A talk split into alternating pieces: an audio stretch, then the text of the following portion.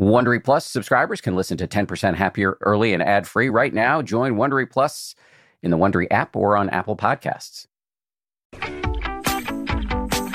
From ABC, this is the 10% Happier podcast. I'm Dan Harris.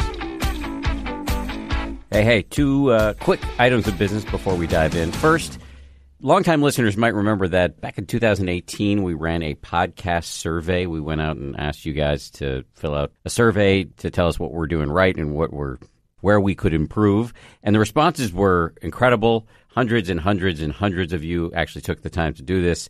We then made significant changes to the show based on your feedback. And uh, so now we want to do it again. So if you've got the time, we would love to hear your thoughts and reflections. Uh, go to 10%.com forward slash survey. 10%.com forward slash survey. We'll put a link in the show notes. Second item of business is that uh, I'll be giving a talk here in New York City that's open to the public if anybody wants to come. It's on Wednesday, March 4th at the New York Press Club and Craig Newmark Graduate School of Journalism. Uh, there's pizza at 6.30 and then the event starts at 7 and i'm going to be in conversation with a really interesting um, mental health professional named uh, leslie alderman and uh, i'll be talking about meditation journalism and much more. You don't have to uh, they assured me you do not have to be a journalist to attend this. So that's the new york press club at the craig newmark graduate school of journalism on wednesday march 4th we'll put a link to that in the show notes as well all right, let's dive in. I'm going to keep my intro short this week because this guest is phenomenal, and I think it's going to be more interesting to hear from her uh, than it will be uh, to hear from me. But let me just briefly say uh, that Valerie Brown's personal story is incredibly interesting. She overcame, as you will hear her describe it, some very serious early uh, life trauma, emerged from that to become a hard charging lawyer and lobbyist. Uh, representing educational institutions and nonprofits and other uh, institutions, and uh, then had a moment of really kind of waking up to what her life was all about. She was she was introduced to the to the teachings of Thich Nhat Hanh, uh, a very famous uh, Vietnamese Zen uh, master who uh, has established a worldwide community and written many, many books. And we have not actually talked that much about his lineage and tradition, which is a fascinating one. And you'll hear her talk about the impact that had on her life. Uh, she's now a, uh, uh, a, certified coach, a sort of a leadership coach. She's no longer the hard charging lawyer, although she's hard charging, as you'll hear. She's also the co director of Georgetown's Institute for Transformational Leadership in Washington, D.C. And we talk about a lot of stuff uh, in this interview, including sort of the process of waking up to what's really driving you in your life. And for her, it was a lot of fear and insufficiency. I think that's that may be true for a lot of us. Definitely true in my case. We talk about self compassion, how important that is, and also the flag that sometimes self compassion can actually reinforce the self. That and much, much more from Valerie Brown. So here we go. Valerie Brown. Great to meet you.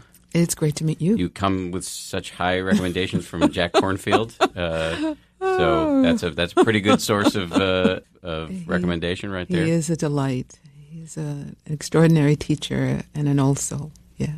So um, I'd be really curious to hear your story. Uh, I know a little bit of it, but I'd love to get draw it out a little bit more. So, you, you, how did you get into meditation? Mm, yeah, so um, like you, and like like many other people, I kind of stumbled and bumbled my way into meditation, into mindfulness, and I'll use meditation and mindfulness kind of interchangeably. Uh, so I grew up here in New York um, in uh, the People's Republic of Brooklyn, and and so um, you know I grew up amidst a lot of of um, violence, a lot of poverty. Um, Brooklyn was not the swanky place it is today. Yeah, I mean now it's filled with artisanal chocolatiers and you know bearded oh uh, latte makers. shops yeah. and yoga studios, drone no, racers. No, and, yes, yes. no, uh, none of that was there at that time. It was a place that you know you wanted to get out of. Where in Brooklyn? The epicenter of hipsterville now, Bushwick. Okay, yeah. Right. So I grew up on a a lovely little street called Moffat Street. There is such a place. and um, and my mother was uh, my mother was a maid. My dad worked in the Bowery as a tailor, um, and so um, we grew up, uh, you know, pretty thin on thin ice financially, um, and um, I would say every penny that we earned went to uh, putting us through Catholic schools. So I never spent a day in a public school. I don't know how my parents did it, but eventually they split up. My mother died when I was 16. My father kind of disappeared. And at 18, I became an independent student, meaning I had no parental supervision and no parental support. Get out of curiosity, what, what happened with your mom? She had a brain tumor. So that's a real trauma for you. Serious trauma. 16 years old. I grew up immediately. I went from doing what a 16 year old, all the, the stuff that a 16 year old would do, to um, being a grown up and sunk into a huge depression, huge trauma, huge depression. And what, ha- what what was going on with your dad that he disappeared? Well, um, that's a complicated thing. Um, I think he, you know, he had his own ideas about how he wanted to live, and it didn't include children and a wife. So he made that choice. So you're just alone, adrift, depressed, shocked. Pretty much, pretty much, yeah. So it was. It, I remember the day um, I, I I left the, the house. I grabbed some toys and like some clothes and stuff, and I put it in a sheet. I tied the sheet up. I threw it in the back of my boyfriend's truck. We drove away from the house. I never came back. I never saw him again. I never saw um, my family for many, many years. Did you have brothers and sisters? I had three brothers. And they stayed in the home even after They stayed. Yeah. They stayed. I left. I got a room. At the time, I'd moved to Queens. So I got a room. I rented a room. I worked at Burger King by day, and I went to school at night at City University. And the only reason I went to City University was because it was free. Mm. There was a special program called Open Enrollment. Anyone who graduated from high school in New York City could go to City University, all of the various branches, totally free of charge. That's how I went to uh, to school. So I and there's still a soft spot in my heart for Burger King. I don't eat burgers, but I still know how to fold, uh, you know, a wrap. Um, but yeah, you know, so that was that was that was my life. That was not where I thought you were going. Um, I thought you were about to say something profound about the nature of trauma, and you extolled the virtues of Burger King. I like you already. I mean, I don't eat meat either, but but you know, some things are true. yeah. So you know that was that was the beginning. That was the beginning. Uh, so um, so I had a lot of trauma, which meant I did a lot of running.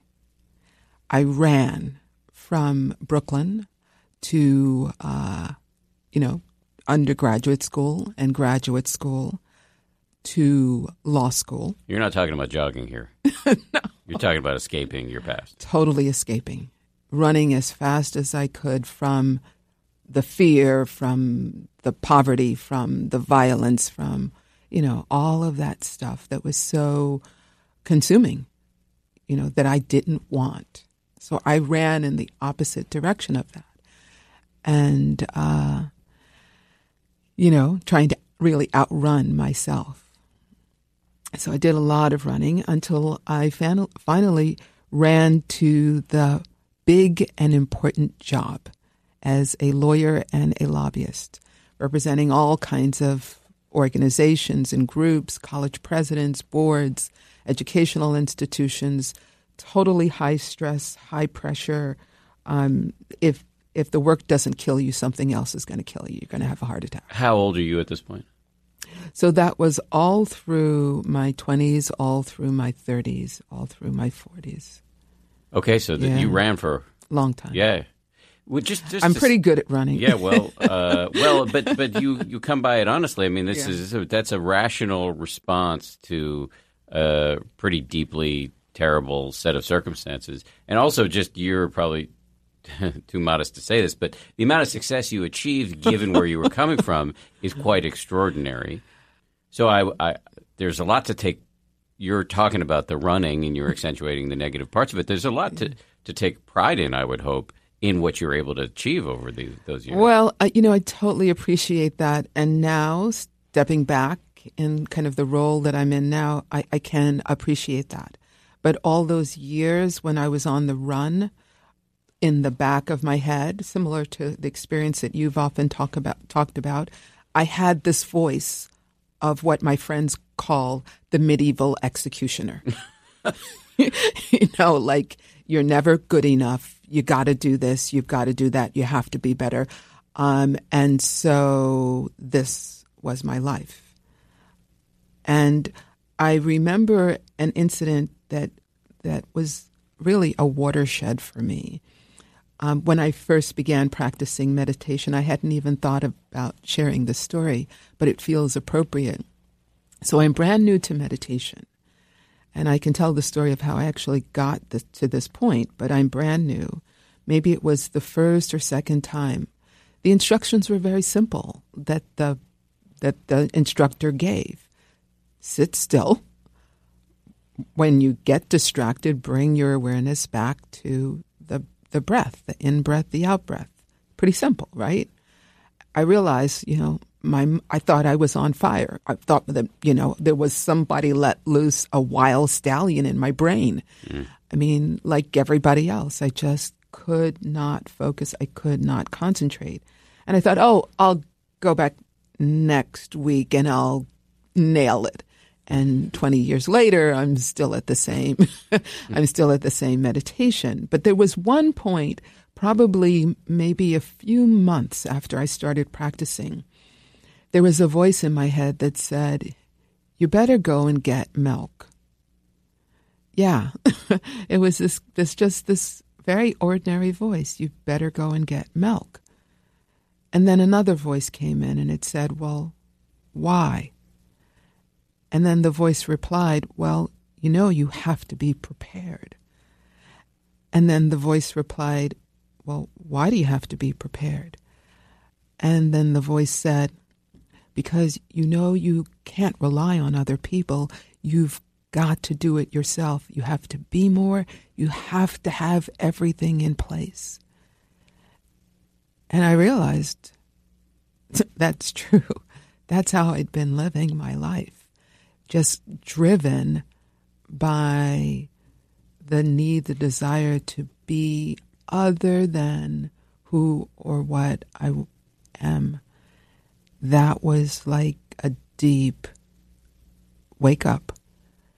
And it, you know, it happened with a container of milk. I don't even drink milk anymore. but it actually, you know, applied to every aspect of my life. So I'm black. I had been straightening my hair for years. That was part of being acceptable to um, to what I perceived other people. now you don't straighten your hair, just for people who can't see you. Right now, I have you know long dreadlocks. Right. So, a moment of waking up to fear and insufficiency that have been driving you your whole life. Yes. Yeah, that's um, that's a big waking up because when you don't see it, it just owns you Totally. seven days a week. Totally. Um, and it felt like the most obvious thing. Um, and I think that's that's a part of insight. That's the power of mindfulness. To I had a moment of awareness. I had a moment of concentration. And I had a moment of clarity. And that led to an uh, an like an aha, a light bulb moment. That's insight. That's wisdom. And that's a beautiful thing when that happens. That's the power of meditation. Yeah. But is seeing it enough? What do you mean? Well, you noticed something huge, which is you'd had this program running in the back Yeah. of your psyche for for a long, long time, and it had been, you know, kind of the puppeteer. Mm-hmm. So you noticed that, and and then what? Is that enough to Right. to to change the way you live? Well, that's a really important beginning to notice what you notice. Without noticing, we kind of don't get anywhere. Um, so the noticing is like uh, a really important step in the process. It actually probably be, well, way before the noticing, there's stuff happening. You know, there's a kind of a longing, there's a kind of an energy. But because I was on the run, I didn't stop to look, I didn't stop to question any of that. But the moment that I actually noticed, um, then that could lead to steps, action. You know, actually doing something about what I actually noticed, and um, and that was great, and that then led me to um, come into um, the Buddhist path or the Buddhist way. And again, that was stumbling on that. I was in my brother's apartment. He lives on the Upper West Side, close to Riverside Church. And one day, um, this was in many, many years ago, um, there was an ad in the paper. This Vietnamese monk poet was giving a public talk at Riverside Church, and my brother said, "You well, why don't you go on down and hear this guy?" You know, I was very much ensconced, engaged in my big lawyer job. So this is pre-realization. We're, we're going back in time just a little bit here. Well, you know, it's it was pre-realization, but it's all you know, it was all these little steps and little moment. It wasn't like one boom. You know, the the cup fell out of the cupboard and I became enlightened, and Right, you know, right. I moved what I on. What I meant was pre-milk dialogue. yes, pre-milk. Um, hey, that's a good way to look at it.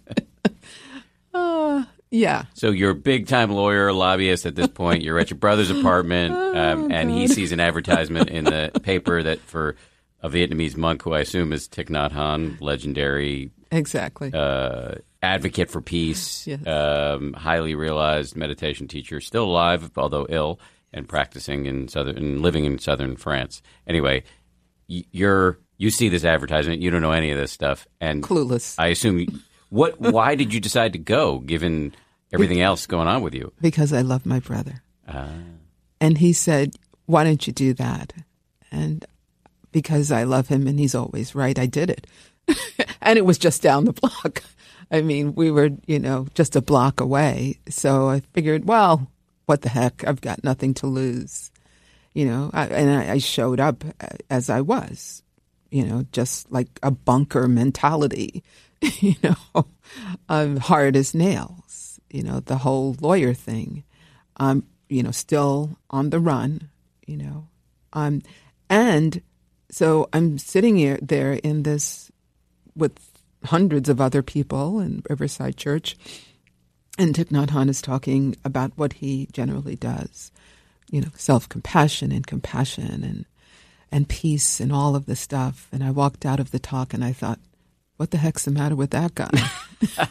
you know, and you can hear the arrogance in that, and and and yet, a seed, a tiny seed, was planted that then kind of led me to uh, the milk realization that that led me to begin to want to understand more right so i started to attend retreats with Thich Nhat Hanh and with the community the sangha and so everywhere Thich Nhat Hanh went i went Even though that first time you thought he was crazy, how did you get from thinking he was crazy to going on retreats with this guy?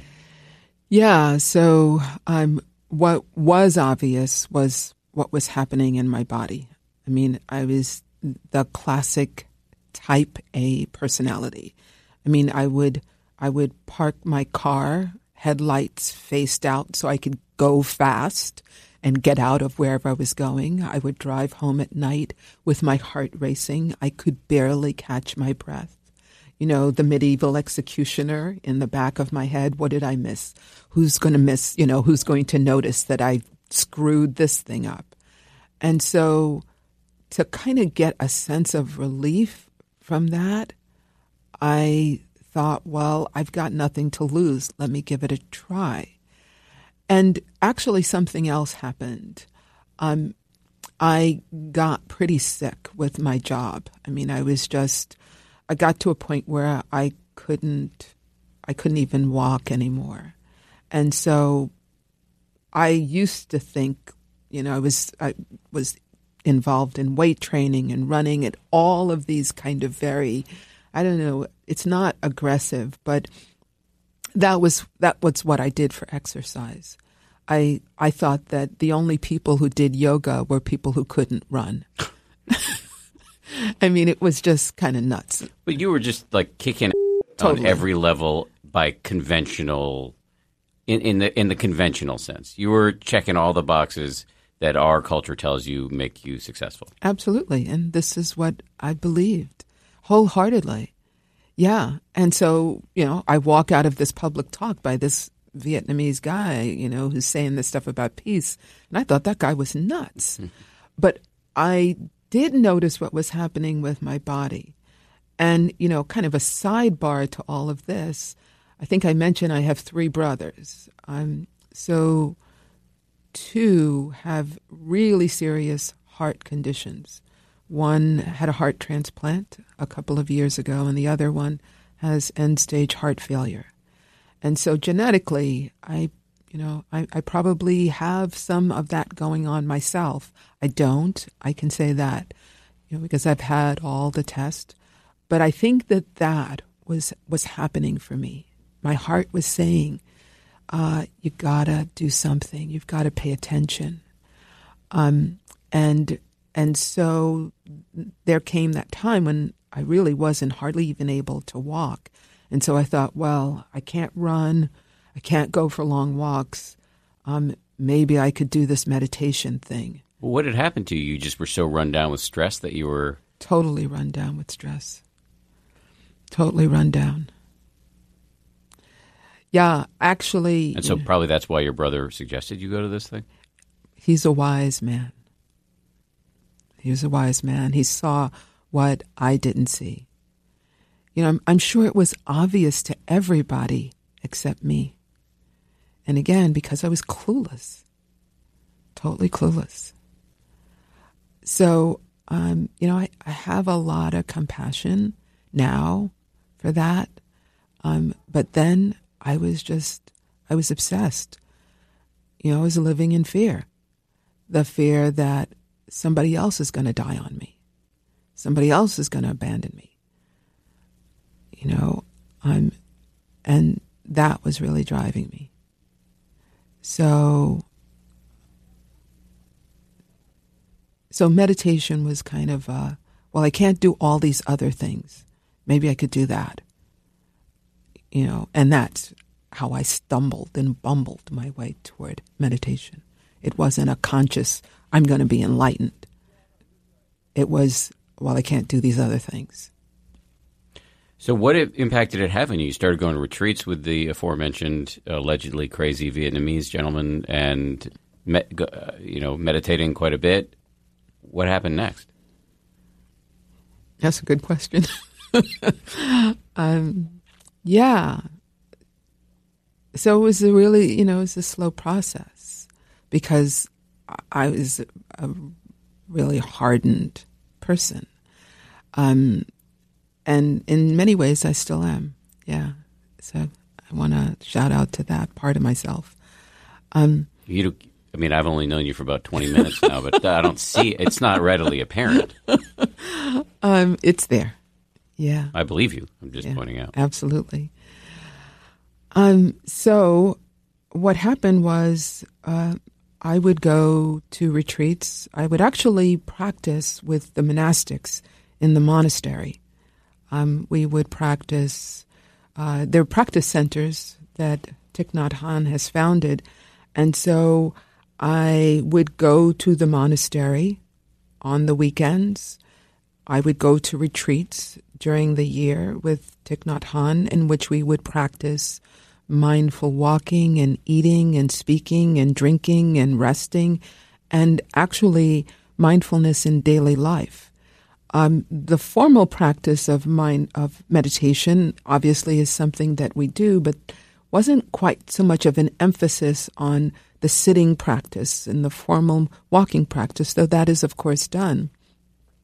But really on cultivating an awareness of being alive, you know, like in every moment.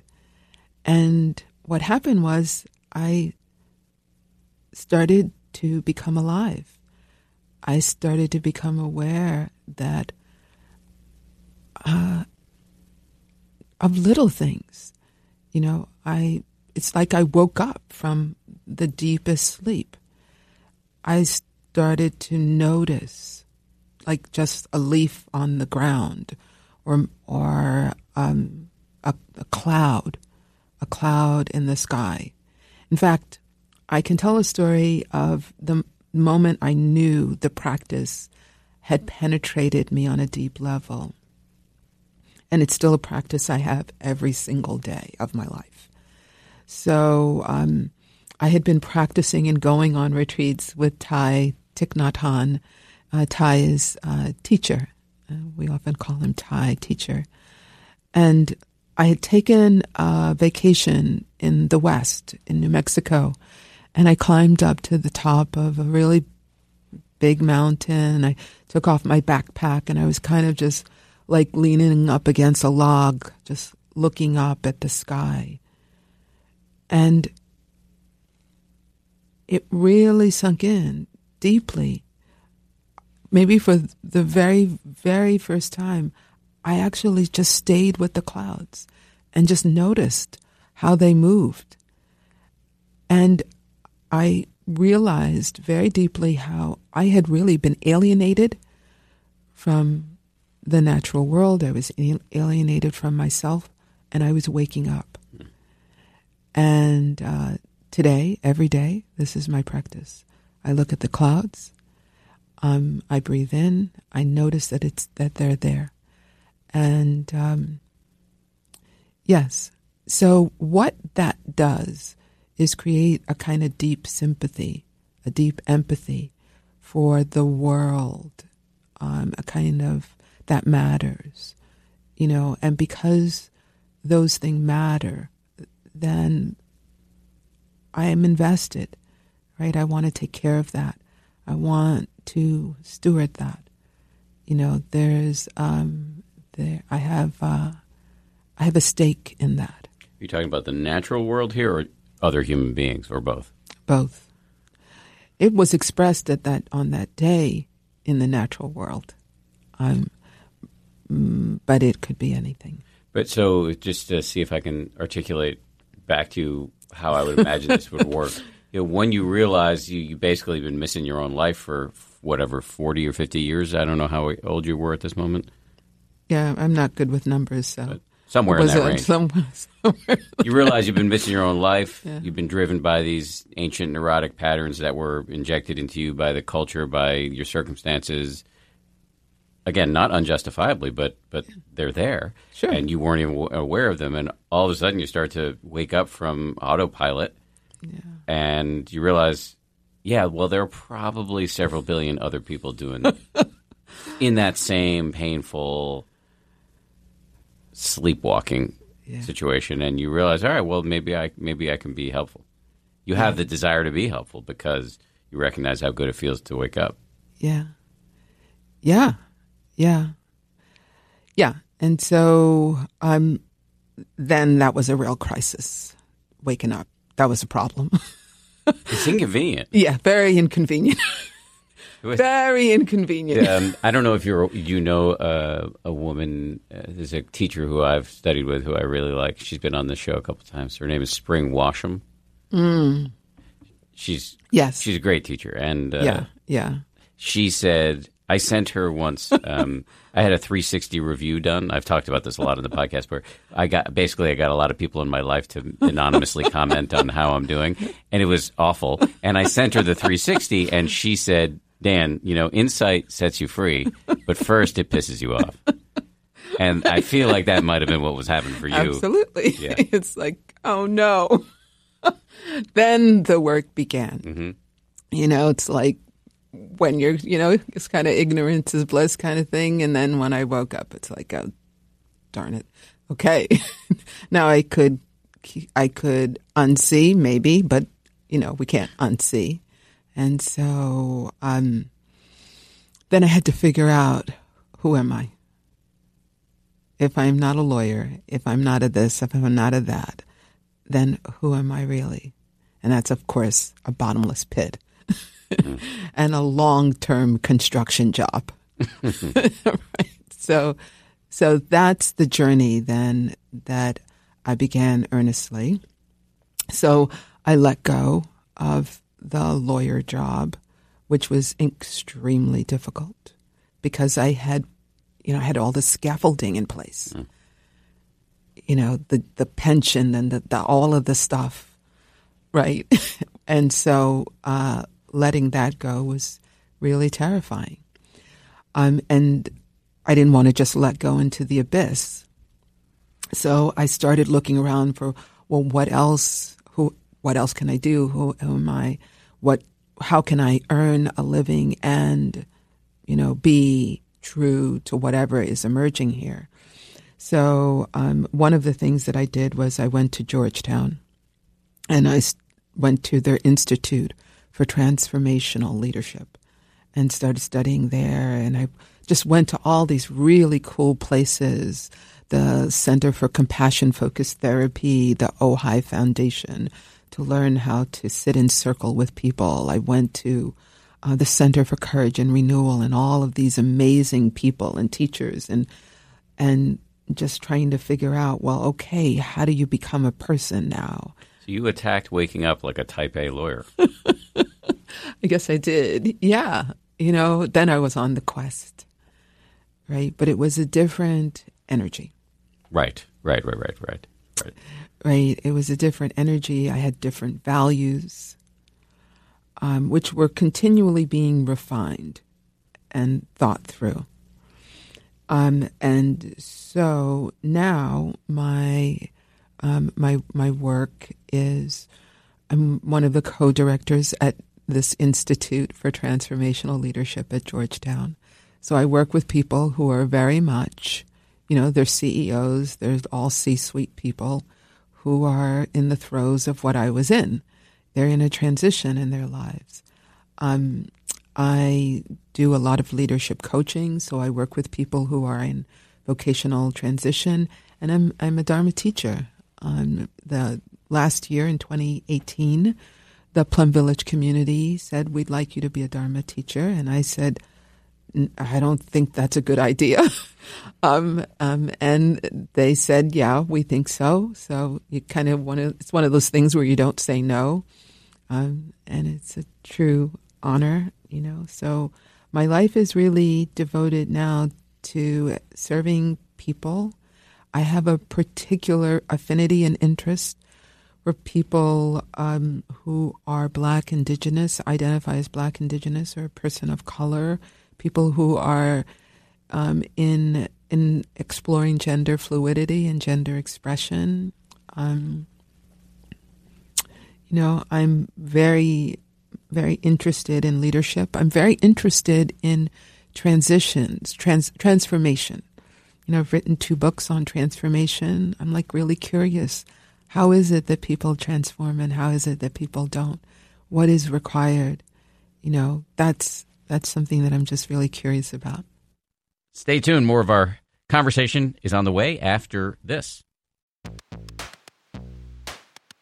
Audible lets you enjoy all your audio entertainment in one app. You'll always find the best of what you love or something new to discover. They offer an incredible selection of audiobooks across every genre, from bestsellers and new releases to celebrity memoirs, mysteries and thrillers, motivation, wellness, business, and more. Audible is the destination for thrilling audio entertainment with highly anticipated new releases and next listen recommendations for every type of thriller listener. The selection over on Audible when it comes to true crime, mystery, and thriller is um, quite extensive. They've got John Grisham, tons of stuff by Stephen King, David Baldacci. My favorite that I've checked out recently in the crime fiction genre is called Age of Vice. It's by Deepti Kapoor. It came out uh, not long ago. Not only is it thrilling and uh, very, very plotty, but it's also written incredibly well. It's truly literature. Deepti Kapoor is like a force of nature as a writer. Age of Vice, it takes you into the uh, underworld in New Delhi in India. I absolutely love that one. As an Audible member, you can choose one title a month to keep from the entire catalog, including the latest bestsellers and new releases. New members can try Audible free for 30 days. Visit audible.com slash 10% or text 10% to 500 500. That's audible.com slash 10% or text 10% to 500 500 to try Audible free for 30 days. Audible.com slash 10%.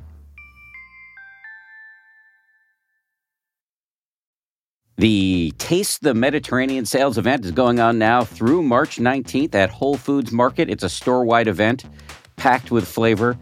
My family and I are regulars at Whole Foods Market. We've got one, I think, less than a mile and a half away from our house. This Taste the Mediterranean thing sounds pretty cool.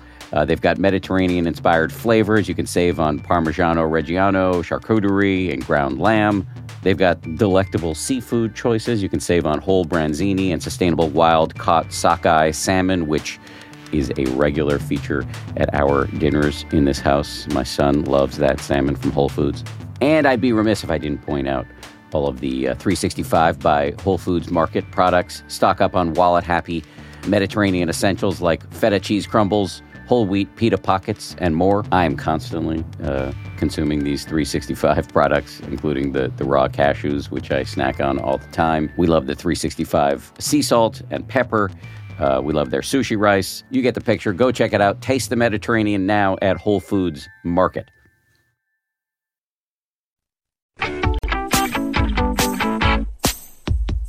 I'm interested in the this the sort of executive or leadership coaching you do.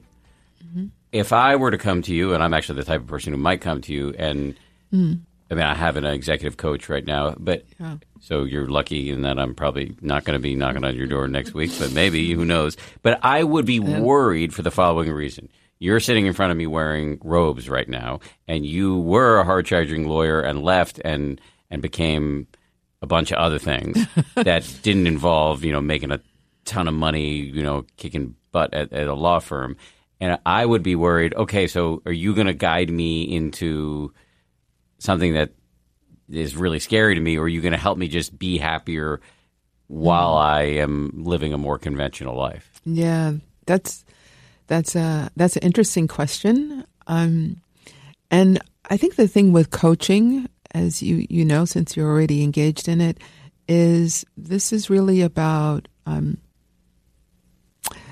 uh, the current state where a person is right now in their life and what what is it that they want? What is the desired state? What does that look like? And that's really different for every person. And it's not up to me. It's not my journey. Um, i might have some ideas um, but the person isn't paying me or i'm not engaged in this because i've got a certain kind of um, direction the person should right, go. You're not in. trying to inveigle them into a cult or something like that. Yeah. you know, it's really about walking alongside of a person and saying, "Hey, do you see that over there? That's kind of interesting. What do you think?" I'm immensely curious about other people and what they think. Things, not just people, the natural world, the world around me. You know, like I'm just, oh, really? Okay, I hadn't thought about it that way. Um, and so, really, coaching is um, much about how how do I transform my way of thinking, my way of being? Can I see things in a different way? And so, in, in that regard, it's a lot like meditation. You know, thinking one way and then maybe getting an insight and thinking a different way. So I read you you did a little bit of a pre-interview with my colleague Samuel, who is a great producer on the show, and I read you used the phrase. I'm just rifling through my notes here. When you talked about your coaching, you used the phrase, "The program is about building a whole human," and and I was wondering what does that mean? What is what are you actually trying to do? That's great. and Samuel, I, he was he's a delight, I have to say. Um, so there's there's a really wonderful quote attributed to Confucius. He said something like, um, "To be a leader is to be a human being first. And so mm, my my sense, and I could be wrong, is that uh, at the institute what we're trying to do is build human beings. And this may sound really obvious, uh, really like kind of obvious and, you know, low on the food chain. But this is a remarkably important thing to do. We live in a world with tremendous anxiety, tremendous tribalism, tremendous divisiveness, tremendous stress. I don't have to go on about that. And so in many regards, we've lost that sense of you, what it means to be a human being. What does it mean to br- breathe and be aware that we're breathing? Um, to have a sense of clarity of thought and of mind. We live in a world with continuous partial attention. Our minds are constantly alighted to one thing or another um, to walk and know that we're walking, to sit and know that we're sitting. All of these things that uh, create personhood and humanhood, I think, is something that in a very virtual world we are quickly losing. And so it's not just the head, but unite, uniting that the intellect, the reason, and the heart to produce a whole human being, a leader who can be quite rational, quite analytical, can, can be visionary, who can look at the return on investment, but doesn't lose his or her heart in the process, has the capacity to um, tap into their own sense of compassion um, these things I think are very important. In terms of being a whole human, what came up for me, because what I was going to ask you next was, well, how how do you actually do that? One thing that came up as a possible answer, at least the executive coach I work with, his name is Jerry Colonna. He's oh, also, he's, he's fabulous. Okay, so yeah. you know he is. He's a sort of Buddhist inflected coach, the way you are. Yeah. And um, he's fabulous. He does this thing that annoys the hell out of me, which is he'll read me Rumi poetry, which oh, doesn't no. go over well God. with me and he knows that I don't like it, and he does it anyway. Um, Out beyond ideas of wrongdoing and righting, right doing, there is a field. I will meet quoting you Rumi to me this now. Is yeah. Rumi. Sorry, I think it's required reading for all coaches. anyway, I'm going to forgive you. Uh, so, but he he did this. Oh, no. It was triply annoying recently when he read me this poem, and I actually heard something in it that I really liked which is I, I think it's the poem is called "The Guest House," yes. and it's talking about how a true human. This is the Rumi's phrase. a true human welcomes whatever comes into the guest house of one's mind yes. with hospitality. Yeah. And so, if you sit with med- in meditation for more than thirty seconds, you're going to see you're going to see some stuff you don't like. Your teacher, Thich Nhat Hanh, has said if you sit and watch your mind for a period of time, eventually you will see Hitler. And I happen to agree with him. You know, it doesn't mean you will necessarily see the um, the desire to actually kill a person, but you will see the seeds of that kind of rage and destructive destructive impulses, et cetera, et cetera. And a true human, per the aforementioned Rumi, welcomes that with some warmth because that's just the that's just what we are, and to become warmly acquainted with everything that's in here, even the stuff that you you want to run from. To call back to the earlier parts of this discussion, running. That is a whole or true human. Is that in line with what you're talking about when you talk about whole humans? Beautiful. Yeah, I, I it is. And um, though you describe that, you know, so beautifully and you know with great ease, this is quite a high order to accept, not just accept, you know, tolerate, but how about love? The part of ourselves that we've thrown under the bus, that we'd rather not other people see. You know, for me, it was the part of myself that was never good enough. How about loving that? And so, really, it was through Thich Nhat Hanh and the Sangha that I began to not only embrace the stuff, embracing the stuff that I like, that's kind of easy, right? It's embracing and really, truly, deeply not faking it. That's the part of myself that I really don't want anybody to see. That's hard. And so people come into the Institute and they've got the medieval executioner like running the show. Many of the people aren't even aware that there's a medieval executioner running the show. And so they get a first glimmer that there's somebody else behind the curtains. And it goes from there, creating a human being to realize that, you know, we have thoughts, we are thinking, and how, you know, how are those how are those thoughts actually being imprinted in the DNA of our body, my body? You know, and so one of the one of the main practices that we have in the Plum Village tradition is awareness of the body. Actually, it's the first foundation of mindfulness.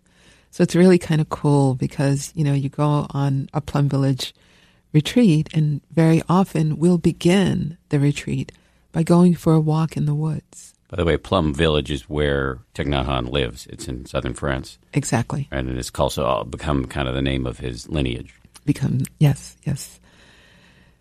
So um, we well, going for. I interrupted you with going for a walk. Yeah, we could go for a walk, um, taking in, and now, of course, forest bathing is all the rage. What? Uh, forest bathing. Forest bathing, yes, forest bathing. I mean, finding a little stream and bathing in the. well, um, n- not quite, but there's a lot of science, a lot of research about what happens to a person when they enter nature you know, when they're around, when we're around kind of trees and grass and we really pay attention to being around nature, blood pressure lowers, right? Heart, heart rate adjusts. So it has this calming and soothing effect. We don't have to do anything. Just walking in to a place like that. You know, you already know what it feels when you're at the beach. That's forest bathing. That's yes. forest bathing. Yeah. So retreats will often begin that way, uh, or with resting. You know, with with uh, laying down meditation, because our uh, Thay has said that uh, resting, stopping, you know, which is a practice of not running, um, and calming the body, is really a precondition to healing. And so, uh, this is all about about healing. How do we heal? The body mind. Let me just go back to whole human, true humanness for a second. Please. I have a question, but before I ask the question, I want to just make sure I'm using the term correctly. Mm. I think of this as a form of self compassion. Would you agree with that? This meaning? Uh, becoming, uh, generating warmth for the parts of you that you're uh, that you're ashamed of. I would agree with that. Yeah. So, I have a running I don't want to call it an argument, maybe a debate, dialogue with my teacher, Joseph Goldstein, who has some, I think, justified, and I've heard this from other Buddhists, mm-hmm. worries about self compassion for the following reason. it can entangle you even further in the self, which is, of course, the per the Buddha, the root of our suffering. Mm-hmm. So, what's your take on that? Joseph Goldstein is so wise, and I. I now you're going to give him a big ego if he hears this. I I love that. I really love that, and there's so much deep truth to that. So here's what I would say. Um, when I speak of when I'm speaking of self, right, from a Buddhist perspective, there are two elements to self. So the first is the historical dimension of self. And that's what we've been talking about largely. The person who grew up in Brooklyn, got a job in Burger King, parents died, blah, blah, blah. That's the historical dimension. Stuff happened. There's another dimension of self. That is the ultimate dimension. That is the dimension where there is no birth and no death. There's no up or no down. There's no coming and there's no going. And that is the dimension that I'm talking about, the ultimate dimension. The dimension that that's the place of transformation as well. And so I think it's really important to understand that. So self compassion can arise out of understanding that we both we inhabit a body, but the self is also part of this, you know, vast ultimate dimension. We get very caught, and I think, I you know, I think Joseph Goldstein is right in this very egoic, um, uh, kind of, I've got to self improvement project, and self compassion beca- can become a kind of self improvement job.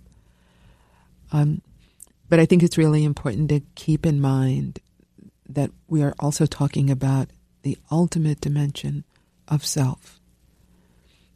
So can I say a bunch of words and you can see if you just to just to play off of what you just said and see if you think I'm I'm heading and vectoring in the right direction. Sure. So it's often discussed what you just described in at least the school of Buddhism that I've uh, come up in that there are two two levels to reality. There's the relative level. In other words, here we are in conventional reality. I need to. I'm Dan. I need to put my pants on. I have got uh, a dentist appointment later today. I need to go to that. It's made under my name. I have a, my own personal history that's you know on some relative level, conventional level. It's true. Uh, it is also true that uh, this table we're sitting at is a table in conventional level, but on the ultimate level, on the it's mostly empty space and spinning subatomic particles, and that's true of the self. That if you close your eyes and look for the you, you won't find it. There's nothing to find. Um, and so these things are both true at the same time. Yes. And so you can do a kind of self compassion that does take into account your the, the the biographical truth of your life. Yes. But I think Joseph's point, and it sounds like you're agreeing with him, is that's useful, and it is also useful. It is also true that the ultimate form of self compassion is to see that there's nobody there to begin with. And yes, there is somebody there, of course, on one important level that is true. But it is also true that if you look closely, this self that we get so tangled up in, this ego that yeah. causes us so much pain, really, in some ways, you can, at least for a moment or two, see that uh, it's an illusion. Yeah. Uh, that's really quite beautiful, and I would I would truly agree with that. And again, I, I agree with the uh, the reasoning with what Joseph is saying, and extend it further to from the from the perspective of the Plum Village tradition in Thich Nhat Hanh. It may also be other Buddhist um, sects and Buddhist religions, Buddhist um, variations. But what I would say is that um, there is, from from my understanding, the notion of of when we speak of the ultimate, you know, the ultimate dimension of self, we're really you named it a kind of emptiness, right? Um, I think the word in Sanskrit is sunyata, mm-hmm. right? So there's an there's an emptiness, but it doesn't mean that it's a zero. It means that you, we are empty of a self that is separate from everything else around us. We're full of all of the elements. We couldn't exist if there wasn't air to breathe. That forms who we are. We have parents, they're part of our DNA. We're made main, mainly of water. And so we are full of all of these non self, so called non self elements. And so this is where people kind of get tripped up in, uh, you know, in a little dicey understanding of Buddhism. But really, it's about we're quite full. And so if we, you know, if we look at it from that perspective, that we're deeply, deeply, inextricably interconnected with everything else, then we can say, yeah, I can have, you know, this thing happened to me, it wasn't great. But I'm connected to the whole human race because there's other people who've had something else. And so we recognize we're not alone, right? We're not alone. Other people have had something similar. And I think that's really one of the beautiful things about self compassion. We can take in for ourselves all the things that have happened to us and know that we're not alone. I think the term your teacher uses is interbeing. Absolutely, interbeing, right? And this is one of the most basic understanding within the Plum Village tradition is that we are we are connected. Um, so Thay's Thich Nhat Hanh's good friend was Reverend Dr. Martin Luther King Jr. And uh, and you know, of course, Dr. King talked a lot about this. He used other language, but he talked a lot about my fate. Fate as a black person in this country is bound up with the very people who hate me. Mm. We're connected. And so, you know, he knew that he wasn't trying to liberate uh, liberate himself alone and liberate only African American people. He was trying to liberate all people. And so this is a very, very basic understanding. It's not that we're zero. We're actually the opposite. We're quite full you brought up Martin Luther King, and um, you had mentioned this earlier when I back when I said there were forty things I wanted to ask you about. you talked about one of the the um, things that's really a, a, of interest to you and a priority for you is bringing this practice into uh, to groups that are most of the time when you look at a Buddhist meditation teacher in this country, it's a white person or an Asian person. Uh, mm-hmm. But you've been very interested in bringing it to black people, indigenous people, and more. So, and you, before we started rolling, you were talking about this as an edge. This is an edge in the meditation slash mindfulness world. So, hold forth, if you will. um, yeah. Yes, it's very true. Um, certainly, when I first began practicing, um, well, I was a closet meditator when I first began. I mean, it was just not acceptable. Today, you know, mindfulness is mainstream, meditation is mainstream. Um, but yes, I mean, when I first started going to retreats, I saw very few people who looked like me. But I'd also say, you know, with a sense of cultural humility, that the Plum Village tradition is deeply rooted not only in Buddhism, but but in the Vietnamese people and Vietnamese culture. And so I have to begin with a with a kind of cultural humility. Obviously, there's a lot I don't know. I'm not Vietnamese. Um, but what I would say is that um, among certain populations, myself, you know, being a black person, among indigenous people, among marginalized people, that, and among the general population, there's a lot of studies, ACEs, adverse childhood experiences. So we know that something like 60, 65, 70% of the general population has experienced trauma. And certainly, I would say um, people who are black, indigenous, or a person of color have experienced trauma, trauma in the form of racism. And I think mindfulness and meditation can be so incredible in helping to heal this racial divide. First, in helping the person who has been traumatized heal their body, heal their mind, calm down, release tension, have a sense of their own self worth.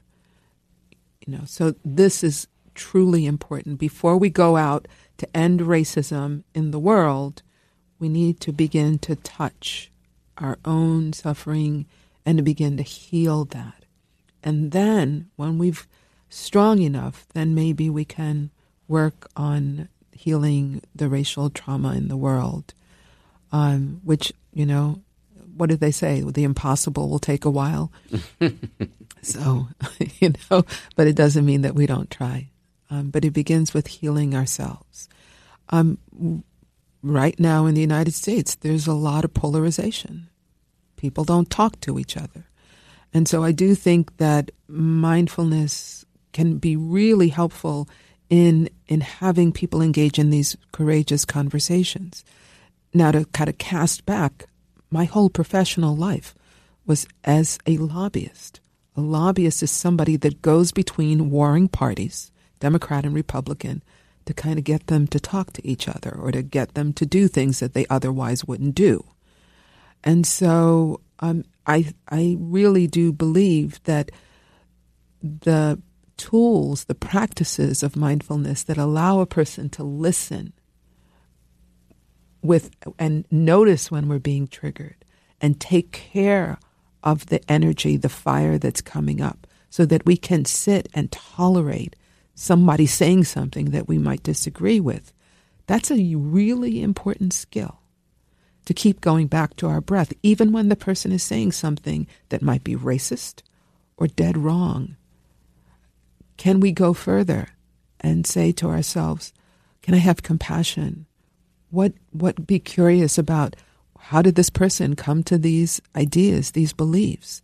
So these are the kinds of skills that we're going to need as we go into 2020 and people around the country start having these discussions about who are who do we want to lead our country you know, what is the what are the characteristics what is at stake not just for the the person who leads the country but but for you know for our society as you look at the depth of the, and I see this firsthand quite a bit because I'm a journalist and I'm uh, uh, sometimes out in the country talking to people. As you look at the depth of the divisions in the country and mm-hmm. The, the animosity, the fact that we can't even agree on a common set of facts upon which to have the discussion, uh, the sort of media fueled silos that we're in, you know, where you, you can curate your own information environment – so that you you never get any differing opinions. And we also self sort geographically, so we're surrounded by people totally. who agree with us. Given the depth and breadth of these problems, do you think how realistic is it that meditation can make a dent? Yeah, I think that's a really important question. And, you know, kind of the way you phrase it, it feels overwhelming. But there are some things that we can do, and they're small steps. And there are people who are doing this. You know, I, I'm well aware of organizations and groups. Um, and so, kind of go back to what Tip O'Neill said that all politics is local. Mm-hmm. So it begins with local people talking to themselves, not buying in to the idea that we are divided. But beyond that, um, Thich Nhat Hanh has offered a practice that I think is really important. It's very simple.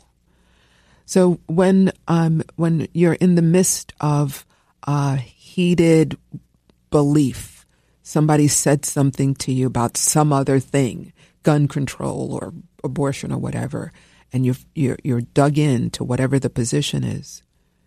Ask yourself this question: Am I sure? Hmm. Is that really true? Am I sure? Just that that puts a dent into the solidity of this fixed mindset that says it is permanent, it is pervasive, it is personal, it's always going to be this way. I mean, that kind of that is scalable, I think, beyond just hard discussions with people with whom you disagree in a pol- in a political or racial or gender environment. It's scalable right back to what we were talking about before mm-hmm. to leadership. And by leadership doesn't even necessarily mean you're in the C-suite. It mean you could be in your an employee at any level in an organization. You're a parent. You're in a volunteer organization. Whatever. You may ask yourself in moments where you're wrapped up in your selfhood. You've dug a your ego has dug a trench and you're taking shots out of it. Am I sure? That's a really that's the kind of a good humility that you can introduce into into the mind stream. Absolutely. If we could start a movement, right? Um, and and a movement of, am I sure? Allowing for the possibility. And, you know, so this is kind of like the arch enemy of polarization is to to plant that curiosity. Curiosity kind of opens a door, right? And this is this is the root of meditation, you know, is to to practice this open, curious kind of people call it beginner's mind, not fixed. I haven't got my mind made up. I don't know if I'm an expert. Let's hear what you have to say. You know, which goes back to coaching. What do you think? Just that. Um, but what happens is that we get fixated. We've, you know, the narrative, we've made an assessment. Or actually, we make master assessments. Master assessments like um, all X and so are a certain way. And then we walk around with that. It becomes hardened and fixed. And, um, and then this gets very, very difficult. And this is when tribalism and polarization happens. And so I think that practice of, am I sure? I think is an antidote to that. Yeah, it's also annoying because I love being right. It's totally inconvenient, but so much of this stuff is. Uh, oh god, is it- as we as uh, I'm mindful of your time here. So, uh, yeah, is there something that I should have asked but didn't? Is there an area that you came in here thinking that maybe it would be nice to discuss that I haven't given you a chance to? I'm well. Not that you haven't given me a chance to, but um, but one thing, I'm sitting here with a brown jacket on and with lots of um, buttons, you know, from the various rallies and marches and so forth that I've attended. And this really goes back to the heart of the Plum Village tradition. The jacket is brown because it's the color of the earth. And it's a reminder that we're here to to serve people, to be of service to people as best we can. We take care of ourselves first, not in a narcissistic way, but because this is important. Um, and that we have this um, aspiration to help people as best we can. Um, but also, you know, Thay was the founder of, um, is largely attributed to engaged Buddhism, right? And this comes out of his time in, in, in the 1960s as a monk, young monk during the Vietnam War, bombs falling, people running, all of that stuff. He could have stayed in the monastery, safe. He didn't. He left the confines of the monastery to help people. He got engaged. And so this is the heart of our practice. We practice with ourselves, strengthen ourselves, but it is to serve people to engage in the world. And I would also say that the other really critical element, because you've written a book on happiness, is um, is to is happiness. In the Plum Village tradition, we're not so much concerned about insight because insight naturally arises from mindfulness and concentration. We're really interested in how do we cultivate happiness and share that with other people. So in the United States, we're really good at pursuing happiness, the great external things, not so good in generating happiness from within. And so this is the heart of the practice. How do we generate within ourselves with what we got going on right here, right now? The good, the bad, and the in between. How can we generate happiness that we can um, share with for for ourselves and for other people? When these two are connected, just as you just said, you can generate happiness in part, lots of ways, but in part through meditation, this process of waking up to which is to really simple things that are actually like uh, proof that you're alive. Uh, by the way, this this this is all this and this is later than you think, um, and it all ends pretty quickly. And actually, there's a way in which that can make that realization can make things much more vivid. So that's step number one. Step number two is get engaged. Doesn't you're you're not being prescriptive uh, in terms of how one should engage or what side you should be on the issue on the issues, but get engaged, help other people out. That uh, that flows naturally out of getting happier, and and by the way, it then becomes a virtuous cycle because Yeah. there's a ton of science that shows as a, as a species that was evolutionarily hardwired for cooperation and connection, the more we are involved in helping other people, the better we do ourselves. Um, and so, yes, I salute your final point there. Did I miss anything in my summary? I don't think so. Yeah, great. The last thing I want to do is Yeah. I, I we have this semi facetious closing uh, segment we call the plug zone. We like to like, get encourage our often modest guests to plug everything they do. Okay. we have two of your books. One's called The Road That Teaches: Oh no.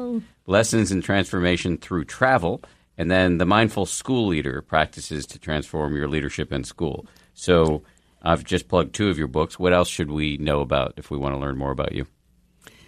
Yeah. So one of the things that I really love um, doing is is accompanying people on pilgrimage as a form of transformation. So every year um, we take a group of pilgrims of people who are interested in experiencing the El Camino de Santiago in Spain, a thousand plus year old path of transformation and work with them to um, to transform their lives. So it's a time for reflection, but yet also a time that's very engaged in being completely immersed in the natural world. So it's really a it's a wonderful experience. And so that's in The Road That Teaches. Yes. Yeah. But both both books are about um, how do how do we transform? Yeah. Um, I've done a lot of work with school leaders um, and as a lobbyist, as a lawyer. And so um, the Mindful School Leader really came out of seeing that there was a lot of mindfulness practices for teachers, for students, but almost nothing for the school administrator, for the principal, for the assistant principal. They all wanted it for the teachers. They all wanted it for the students. And then I'd say, well, what about you? And like, I'm too busy, you know. Uh, so time out. I, you know, let's start. Let's start here. And what about, are you on the internet? Do you have a website? Right, I do. It's uh, lead, L E A D, smartcoaching.com. Great. Leadsmartcoaching.com. Thank you. Such a pleasure to sit and talk to you. It has been a pleasure. Big thanks to Jack Kornfield for making the connection. Gratitudes. Yeah, All right. this has been great. Big thanks to Valerie. Love that conversation. Also, thanks again to Jack Kornfield for recommending Valerie to us. Uh, all right, just one quick thing before we go. I just want to remind you about the survey. We would love you guys to weigh in. It'll just take you a few minutes. If you can weigh in, tell us what we're doing right, tell us where we could improve, you'd be doing me a solid. Uh, 10%.com forward slash survey, 10%.com forward slash survey. No voicemails this week. Uh, if you have a question for me or for a meditation teacher, you can leave us a voicemail at 646 883 8326. And uh, as always, big thanks to the folks who put together the show Ryan Kessler, Samuel Johns, Grace Livingston, Lauren Hartzog, Tiffany Omohundro, and we'll see you next week.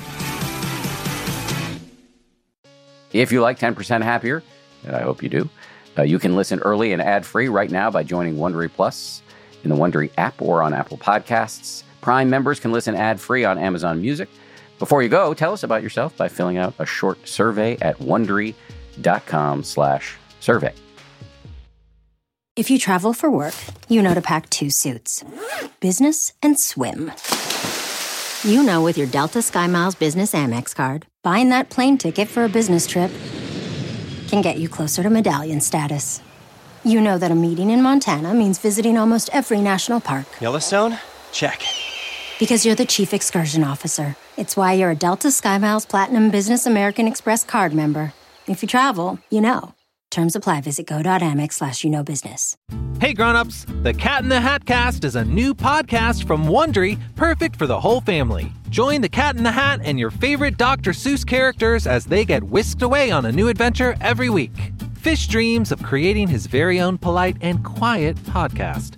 That is, until he gets a surprise visit to his Fishbowl podcast studio from the Cat in the Hat himself, and it becomes very clear that the cat has other plans for the podcast. And those plans are the opposite of quiet. Sing along to new favorite songs, try your luck at Titanic tongue twisters, have some fun with wondrous wordplay, and most importantly, bring your family along for all of the adventures in the Cat in the Hat cast. Follow the Cat in the Hat cast on the Wondery app or wherever you get your podcasts. You can listen to the Cat in the Hat cast early and ad-free on Wondery Plus. Join Wondery Plus in the Wondery app or on Wondery Kids Plus on Apple Podcasts today.